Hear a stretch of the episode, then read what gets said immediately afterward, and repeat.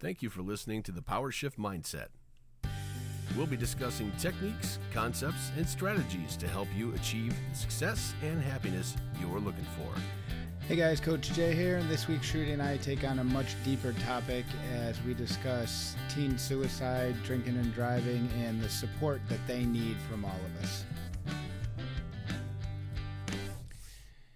And while I have you here for the intro, I'm just going to extend this a little. Um, those of you that follow us regularly notice that I did not have a short back and forth this past week. I did put a post on Facebook and Instagram in regards to it. I, I took a semi emergency trip upstate New York. Um, I've mentioned many times my passion for music.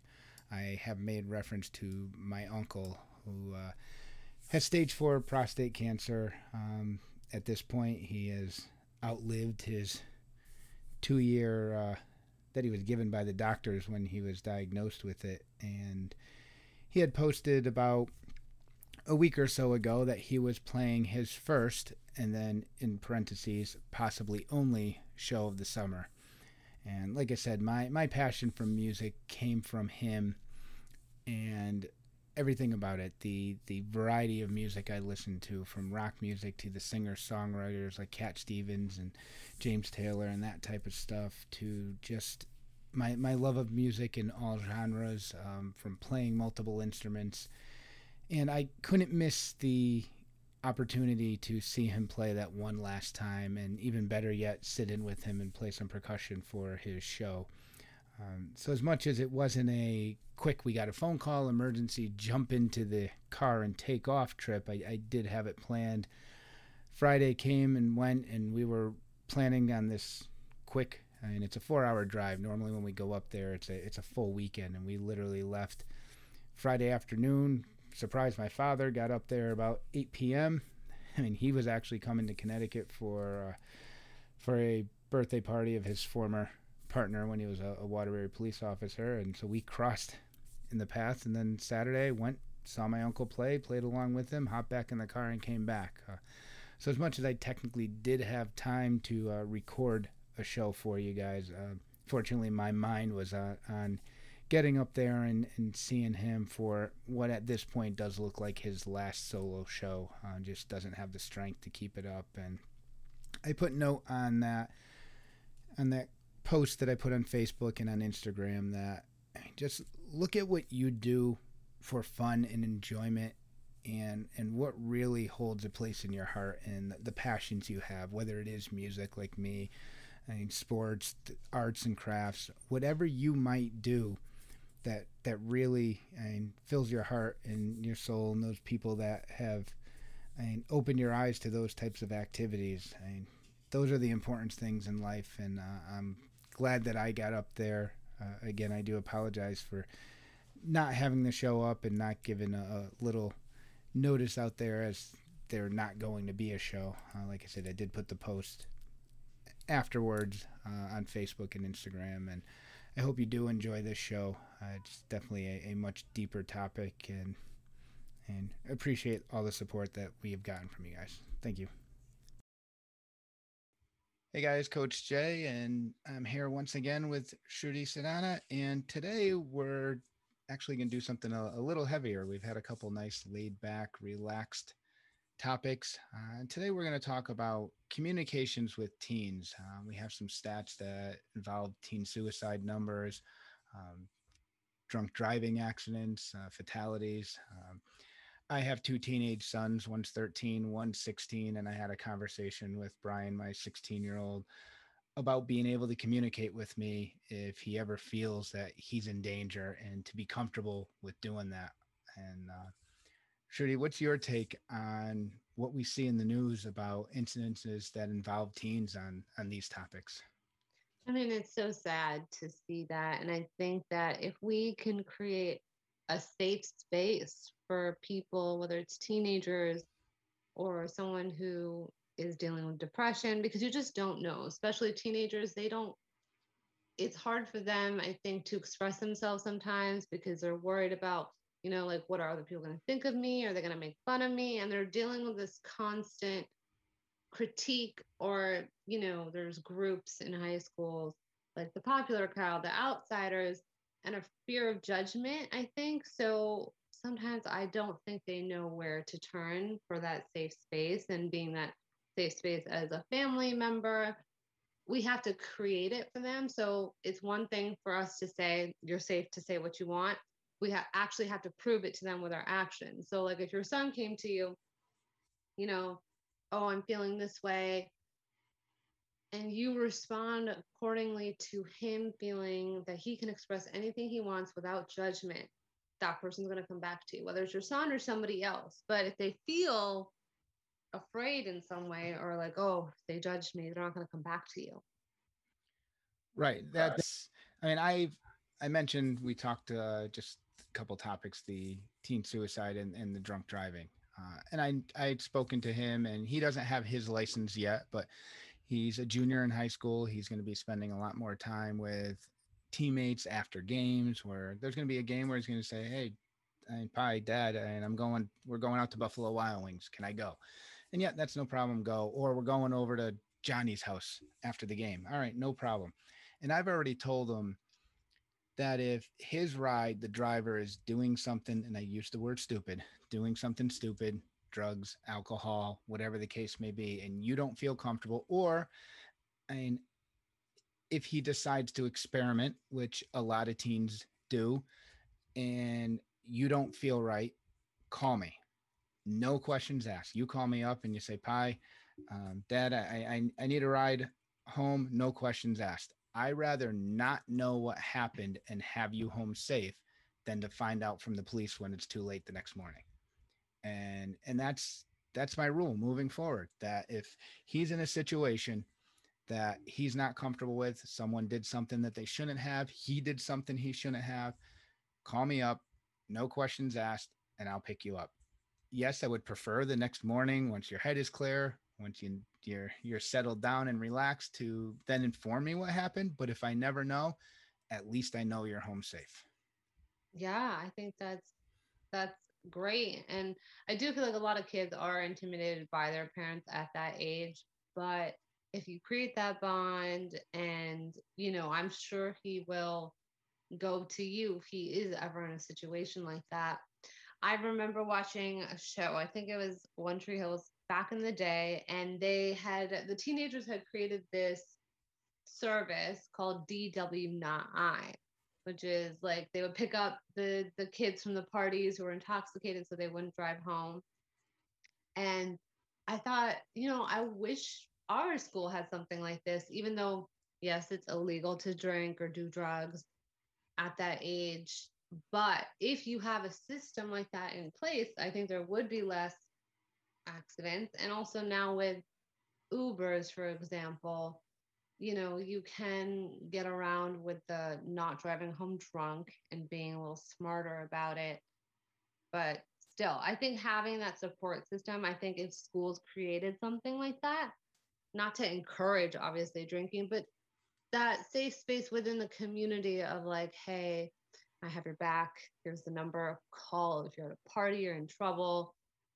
DW, not I, coming to you. If we created that kind of a community or even something for suicide like groups, I know there's hotlines you can call, but if local communities had something like Alcoholics Anonymous, for example, for suicide, because that's not an easy topic to just openly speak about.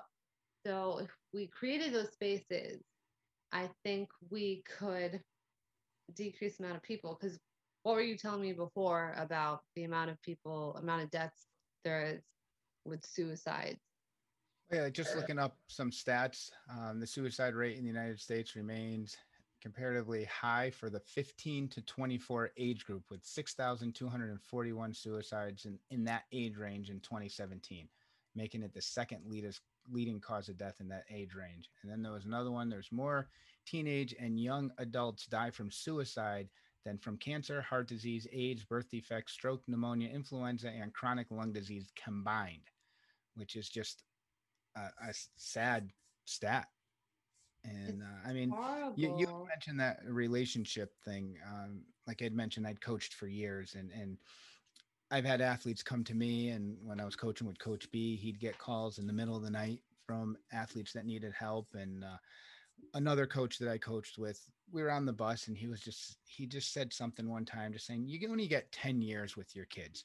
You can't really interact with them until they're probably five or six. And then at 15, 16, that's when they want to go and hang out with their friends. And that always stuck to me where, and I can say I'm on the tail end of that with Brian. He's 16 uh, and my younger son's 13 so my am i already only three years left with my younger son um, and we have a good connection i mean after we finish recording here the two of us are going to the archery club i have some lessons but we'll shoot together so i made those 10 years count that that one statement that this other coach said is one that's really stuck with me and in all the years that i've coached i've seen some great and I'll say child parent relationships. And obviously, I coached boys soccer team, boys baseball team, but we had girls involved. We had a couple girls that played on the soccer team, a couple girls that were the managers, and very much part of the baseball team. So we have to meet parents over the years, and and I've seen the extreme. I've seen the parent that's at every single game. And watching every pitch, every minute of every game, whether their child got in or out. And then there are parents that a kid played for us for four years and I never met the parent. And you you you'd say something good that one time you meet the parent, oh yeah, he's a great kid. oh well, I don't see it at home. Or just guys that I mean, even senior night. And I understand some parents work and they might work second shift and can't do it, but at the same time, there were some parents that just weren't there. And with that said, a lot of these kids were great kids and how good they were despite the lack of parental involvement uh, really impressed me. Well, yeah, I mean, it seems like there's that lack of feeling the love that you're looking for from parents when you don't feel that validation from your own parents. I mean, that can be heartbreaking. And then on top of that, you're like, why should I love myself? My parents don't love me or they don't love me. Why should I love myself? So come it combines then you lack the self-love and then because you're not receiving it from somewhere else, you think you're not worthy of that love. And I know that I talked to, so one of my friends was telling me that her friend had committed suicide. And I want to talk about this for a second because this is like where the mindset comes in. She said to me, she's like, it's crazy how in the blink of a second, you could make a decision based on your mind. How your mindset is so powerful that in your mind, you're like, okay, I'm going to do this right now. Within that split second, even though you might have been thinking about it before, because a lot of suicides are sort of planned, but if you can do it in that moment, can you switch your mindset to, no, I'm not going to do this? It's one of those things that it's like that question you don't know until you're in that situation. I mean, you can never, yeah. I mean, you can never know what's going on in their mind and obviously yeah. once they're gone you can't get answers from them as to what they were thinking i mean i i know and directly I, i'd say once removed uh, three or four different cases of suicide uh, my neighbor uh, her son uh, he was a teenager uh, actually he he went to the high school where i was coaching and had moved away and we heard the news um, not a teen case but a, a good friend of my father's was diagnosed with cancer um, yeah. I mean, I, I know, and here's when I talk about the athletes that I, have coached over the years. Uh, I had one kid that played soccer for me. Uh, he was from Colombia. And like a lot of people, when they come into this country, it's not always necessarily through the system and this and that. And uh, he came in, it was him, his little sister, his mother, his father. In the middle of the night, his father left and went back to Colombia and left him and his mother and sister here without a father. And I see him years later, and he and his mother are going through an EMT course and and graduating the course, and mean he's doing great now. And so you see how successful he was without that support of a father. And another baseball player who it officially goes down on record as police assisted suicide. And he had attempted suicide in the past, was I don't know the proper word, but unsuccessful in his attempt. Where a few years later, um, and th- this kid came in and talked to to the other coach that I was coaching with and said he finally did it. What he did was purposely shoot at the police, knowing that they would shoot back and kill him. And then it goes down oh then Oh on record as, as police assisted suicide. He knew what he was doing. He he couldn't and pull the trigger on himself. So that's that's how he goes about it. And and again, this kid that I coached in baseball was one of the greatest kids, great student, great, and he was as successful as he could be having to deal with that. And when when we realize what a lot of these kids go through and and the support that they need um, just to deal with something like that, it's and I, I've seen a lot with coaching and and how many kids have come to us, whether it be and, and we we look at it lightly when we say, "Ah, oh, geez, you're having girlfriend issues. You got plenty of life to worry about that. Don't worry about that at 15 or 16 years old." But at the same Yeah. time, how many of the uh, what's the what's the famous play, Romeo and Juliet? I mean, how many Mhm. how many of those type of stories do we hear over the years where it's that that's a big thing for a 15 16 17 year old kid and and if we take it lightly you, you need to be there and listen and obviously there's the from from a coaching standpoint there's the mandated reporter aspect obviously if this child was going to hurt themselves or someone else we would go the proper route and report it as, as necessary to and the and the school or or authorities if necessary. But i mean for something like that just girlfriend issues uh just Yeah. arguing at home uncomfortable and you, you need to be there and, and be supportive. And it's it, it's how much more coaching and in that setting again goes beyond hitting and throwing the ball where it's you're you're you're much more than just the guy that showed him how to kick the ball. Yeah, no, I mean, you're right. The support system is so important. And I think sometimes we don't always know how to overcome trauma. So there's a lot of traumas that get stored inside of you that you just don't know how to face it. So then I'm assuming the thought becomes, what's the point of living anymore? My girlfriend dumped me my my mom hates me i'm not good enough i'm to fail i just failed this failed college whatever it is i think it comes down to the question for the person in my mind what's the point of living if i'm not worth it? Because there has to be some sort of lack of self-worth or even forgiving yourself. I was watching this movie i don't know you've seen it. It's recent on Netflix. It's called The Woman in the Window. And this woman is a child psychologist, and she, you find out later, and I'm sorry if I'm spoiling this for people, but she's agoraphobic. And you find out later that she had gotten into a car accident, and her daughter and her husband had died in that car accident. They were arguing about something, and she reached for her phone. And she to the day, like years later, couldn't forgive herself. So in the end of the movie, you see her and she's making this videotape and she's about to commit suicide. And she says to the camera, she's like, I just want to be forgiven. I just wish I could be forgiven.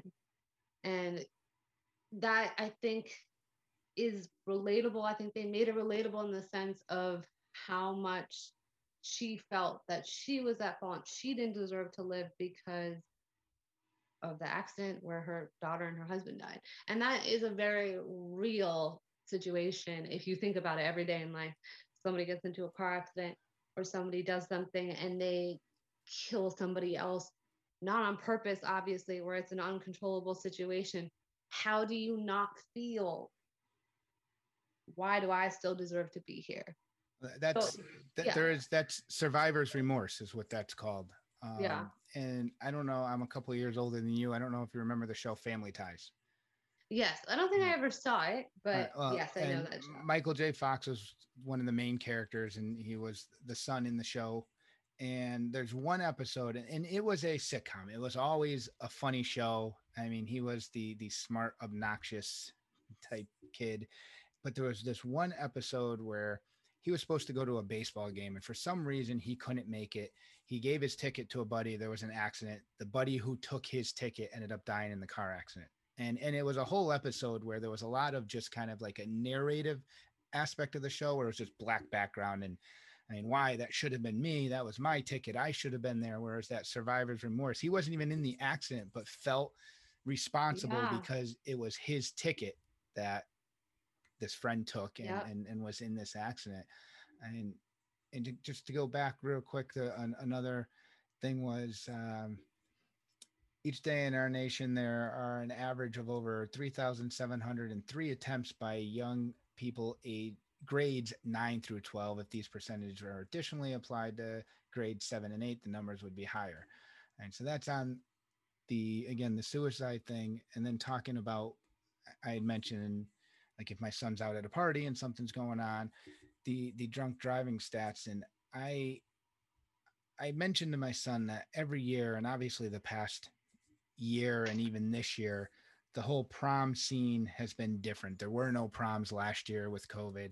This year there there have been a limited number of proms but it seems like at least locally every year you see at least one story of an accident from an after prom party uh, teenage yeah. drinking it just seems like and sure enough when i i told my son that uh, there was a movie uh, i have it up here it's uh, called the fifth quarter and it was some high school kids that were in the car and the, the driver says oh i got to show you this and there was a bump in the road where it's like, oh, if you hit this good, we can really get some air and wanted to jump the car. And next thing you know, you jump into a ditch. One of the teenagers in the car dies.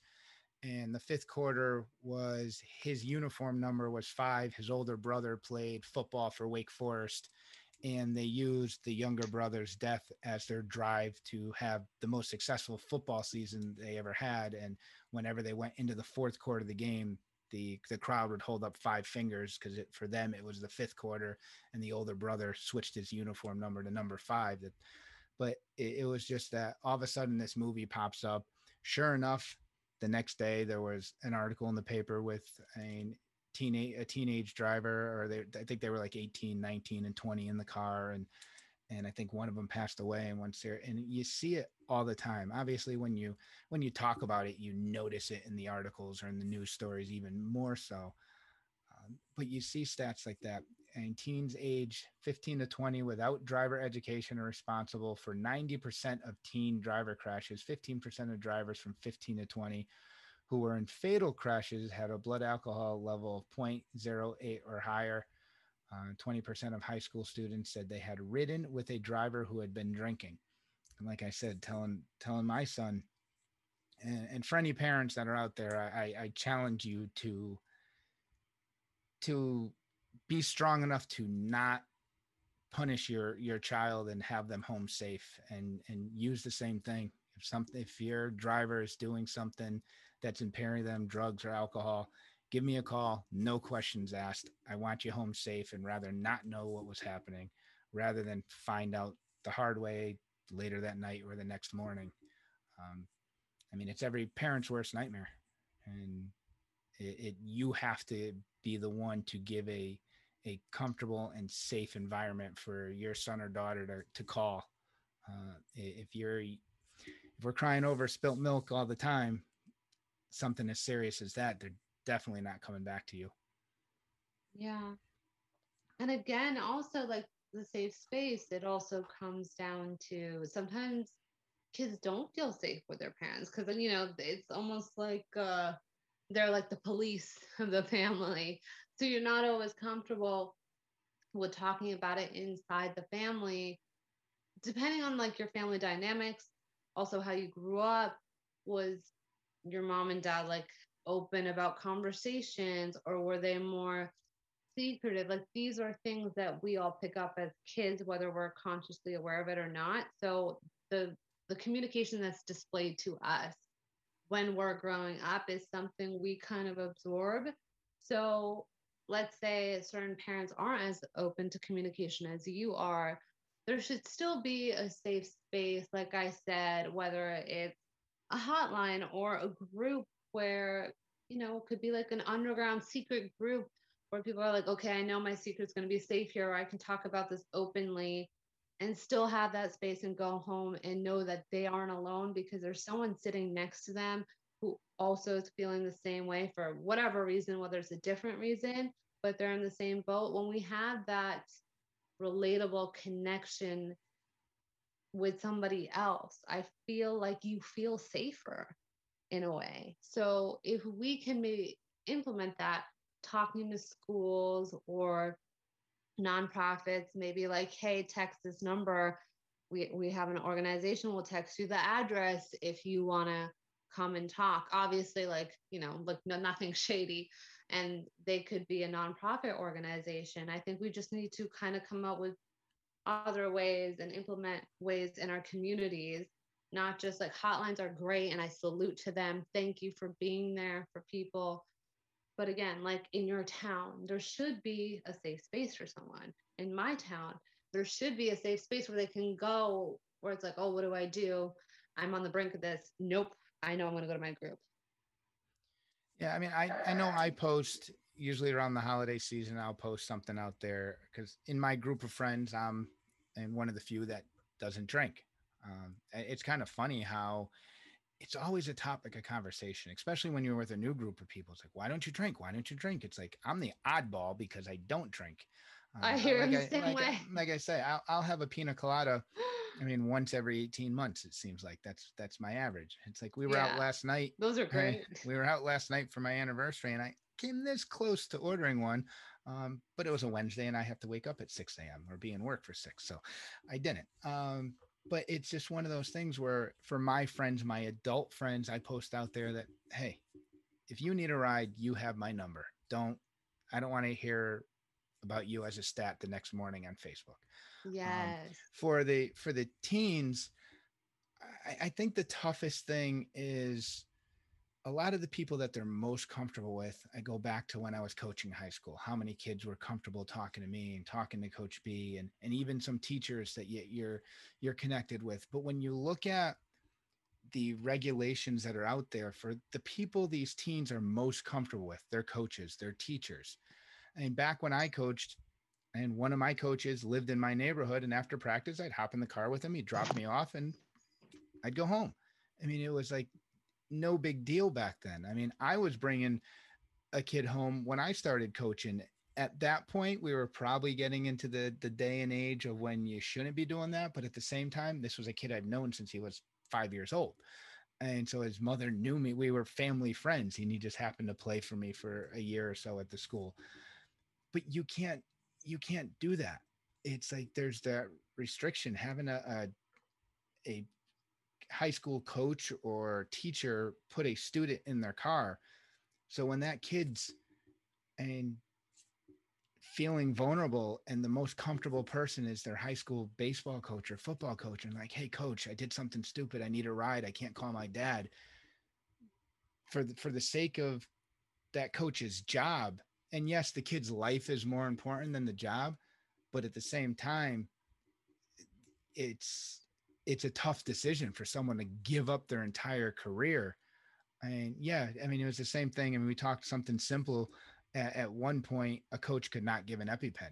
But like we said, what's more important, the kid's life or or, or your coaching certificate? We're stabbing him right. with the EpiPen if he got hit, hit stung by a bee. And when it comes down to it, something that serious, yeah, most coaches, teachers would probably make the decision to go help that kid so they're home safe.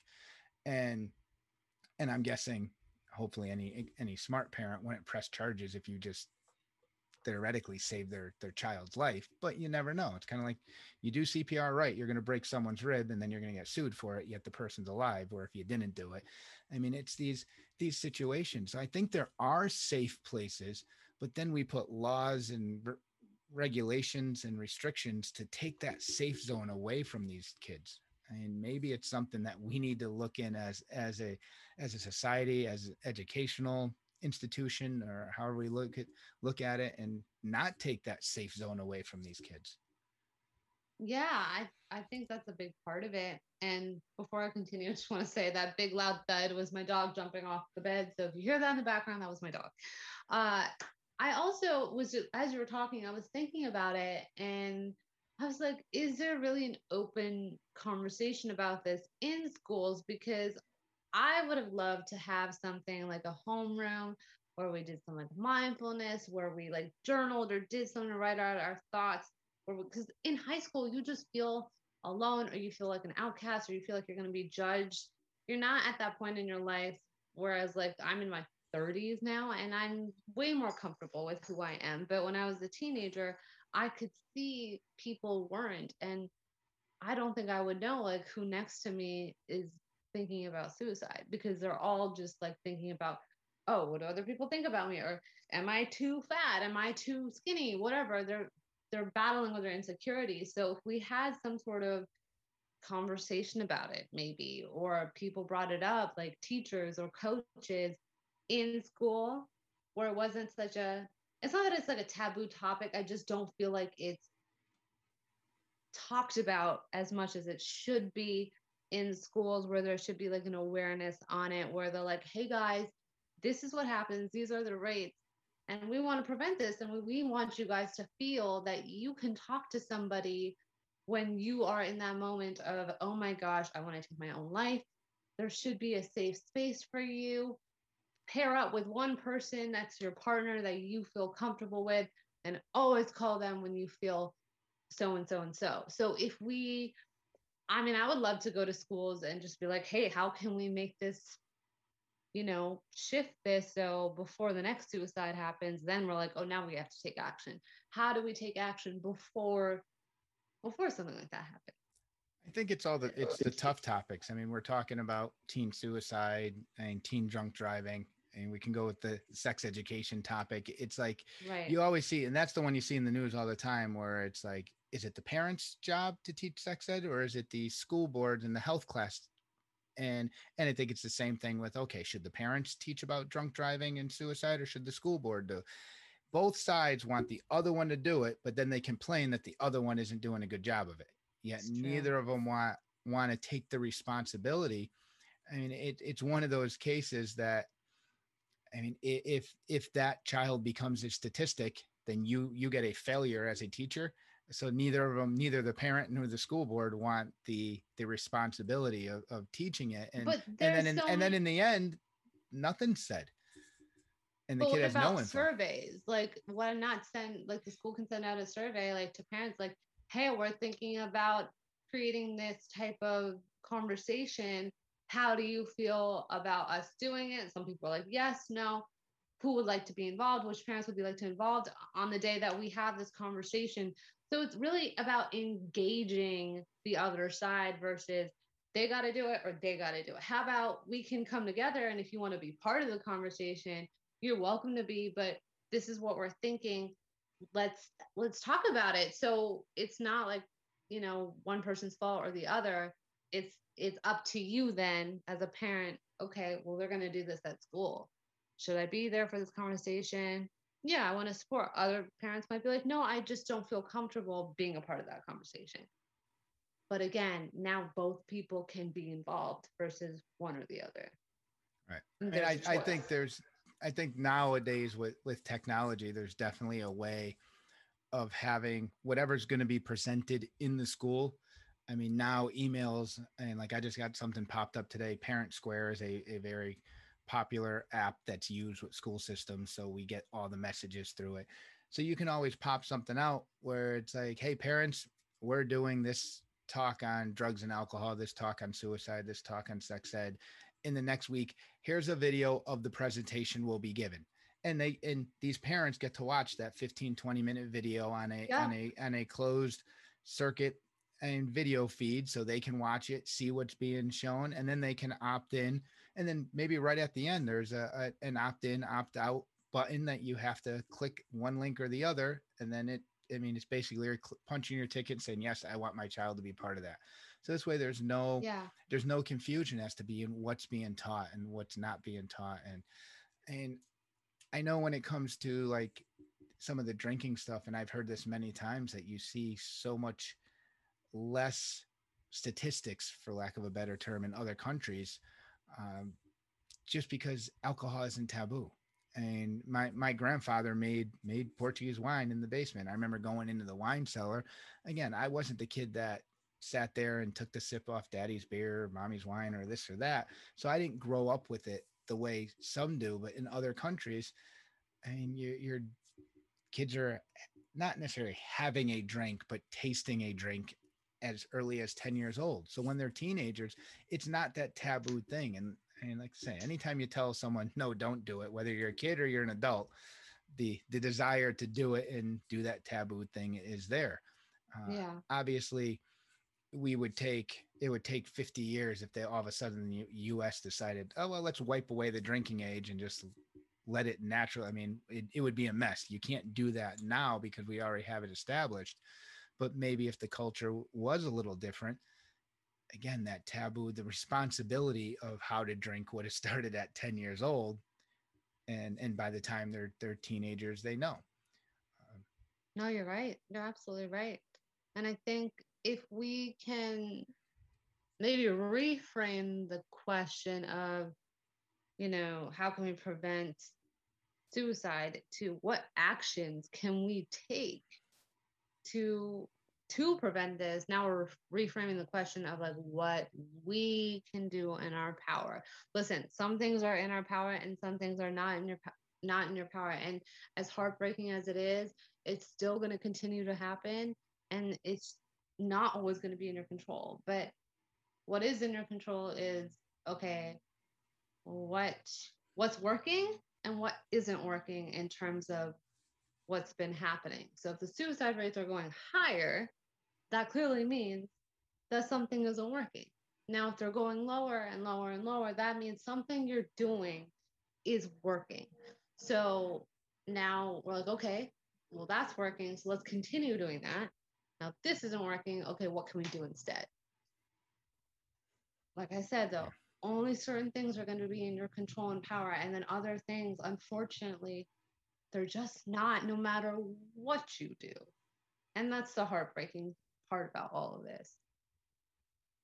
Yeah, I mean, I know. I mean, we're we're addressing this towards, I mean, being aware of what what the teens go through, but even on the right. adult side, I mean, those that need help, and Sue, we didn't look up really stats for adult suicide or DUIs and and and deaths related to it. I know here in Connecticut, um, the Portuguese churches have a community called the Emmaus, and there was a kid literally crossing the street from the church, right down the street from where I live, about a mile and a half away, that was hit by a drunk driver and killed.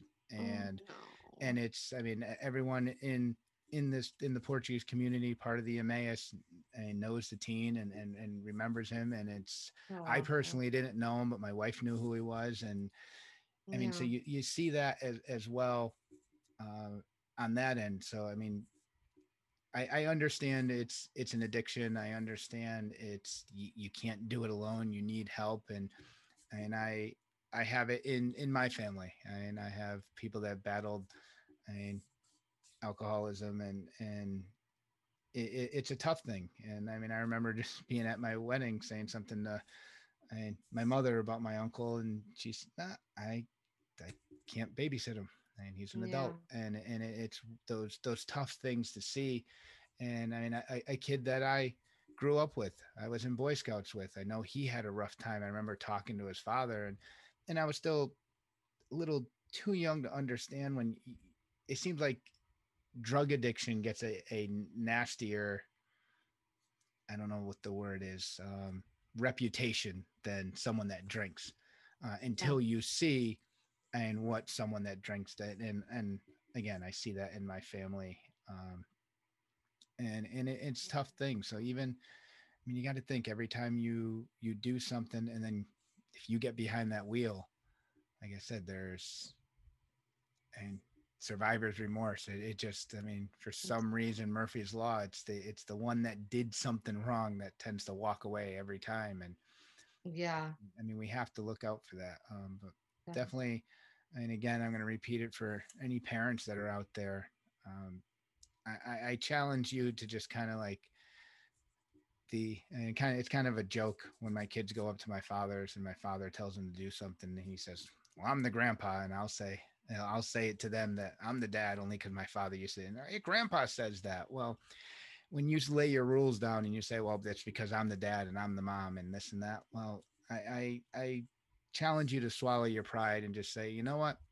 just call me. You don't need to tell me what's going on. I just want you home safe. And and if they make that mistake and they do something stupid or their friend was drinking and they don't want to throw their friend under their bus and they just give you that call and say, Hey, mom, dad, I need a ride, no questions asked. You say, Okay, I'll be there in 10 minutes and pick them up and seriously hold true to your no questions asked. And if they want to volunteer it the next morning or even that night, that's up to them. But if you if you go the rest of your life never knowing what happened, at least you get to still have dinner with your with your son or daughter.